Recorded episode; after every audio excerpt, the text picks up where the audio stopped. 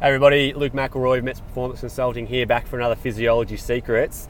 I got a question the other day from Oscar Reed, who is a, a regular in at the studio, always liking to test his fitness levels.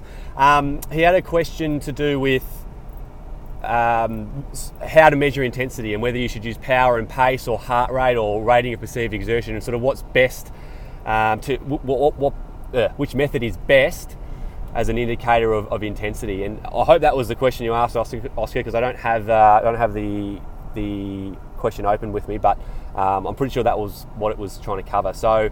Yeah, intensity is always a funny one in that like there are lots and lots of ways that you can measure it. As we said, we do have heart rate, which is a fairly reliable one. You can use power on the bike or on a rower. You can use pace and speed for the run. Um, rating of perceived exertion, whether it's one, to ten or or um, 6 to 20 is a, a newer type scale.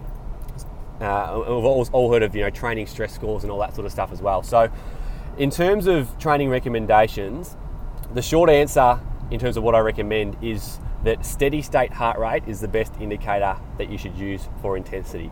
Now, the key word here is steady state, and, and a lot of people don't reach a steady state heart rate. Okay, so um, the reason I say heart rate is because when we're prescribing training intensity, we're, we're, really trying to find a percentage of VO2 max or, or, or, the proportion of oxygen that you're consuming. Now, we obviously can't measure day to day activity. We can't just chuck you on a VO2 max mask and, and measure how much oxygen consumption you're using day to day. It's not practical, but we know that there's a direct correlation between heart rate and oxygen consumption.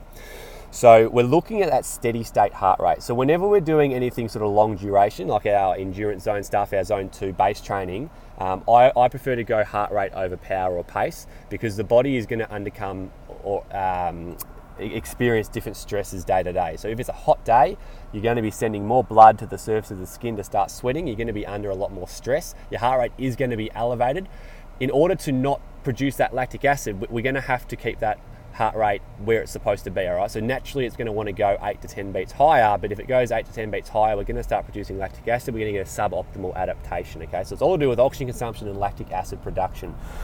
Um, if you just stuck by power or pace on a very, very hot day, you'll be able to do it, but again, your rating of perceived exertion will increase. Your heart rate's obviously going to be higher because you're under a lot more stress and you're going to be, be producing a lot more lactic acid, so you might not get an optimal adaptation there.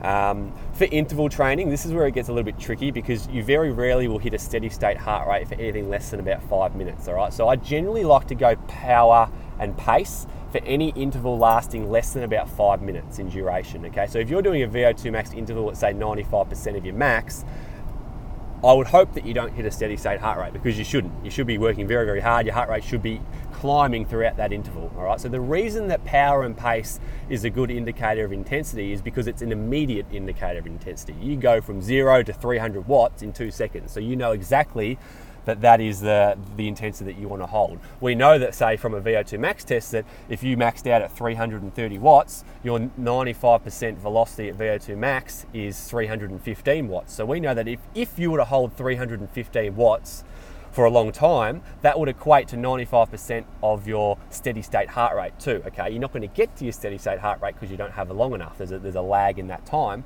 um, but we know that because you're holding 315 watts, that is the equivalent energy demand uh, that it would be at 95% of your max heart rate too. Okay, so a lot of people will tell me, they'll send me emails, give me phone calls, whatever, and say, hey, look, I'm doing these VO2 max intervals. I'm not even close to touching the VO2 max heart rate zone. And I say, don't worry about your heart rate zone because you're probably not going to hit it because you're, you're not reaching steady state. It's too early in the interval. Okay, if you were to hold that power, you wouldn't be able to, but if you were able to hold 95% of that power, for 20 minutes, I guarantee that your, your heart rate's going to be maxed out. It's going to be right, right near your maximum heart rate, but you don't get there because you don't hit that steady state.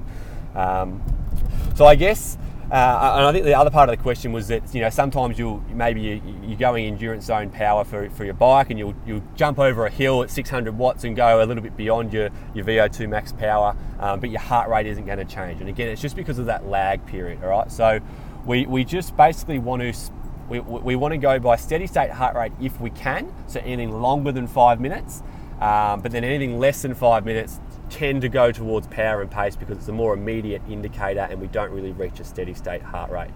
Um, the only time that steady state heart rate is sort of a little bit ineffective is if you become dehydrated because if you become dehydrated, we basically lose blood volume, all right? We're losing that plasma, that fluid in the blood. So if you lose total blood volume, then your, your heart's going to have to beat a lot faster to get the same amount of blood back, all right? So if you've got, I don't know, let's say you've got six litres of blood and it's all getting back to the heart quite quickly, if you reduce that to 5.5 litres of blood, which is an exaggeration, but if you've got less blood coming back to the heart, then you're gonna you, you have to beat less back out, right? If you're going to be beating less blood back out, that's less oxygen being circulated. So to, to maintain your oxygen consumption and your oxygen circulation, you're going to have to pump out um, more beats per minute to get the same amount of blood and the same amount of oxygen around. So if you become dehydrated, that's where you get a little bit, it gets a little bit tricky, and that steady state heart rate might be a little bit inaccurate. So if you think that you're hydrated, well hydrated, and the external factors are more to do with heat load, stress, fatigue, all that sort of stuff, then go by steady state heart rate for longer than five minutes, less than five minutes. You know, I tend to go towards power and pace because it's an immediate indicator. Hopefully that uh, is useful for a lot of people. Any questions, let me know. Uh, I'll speak to you again soon.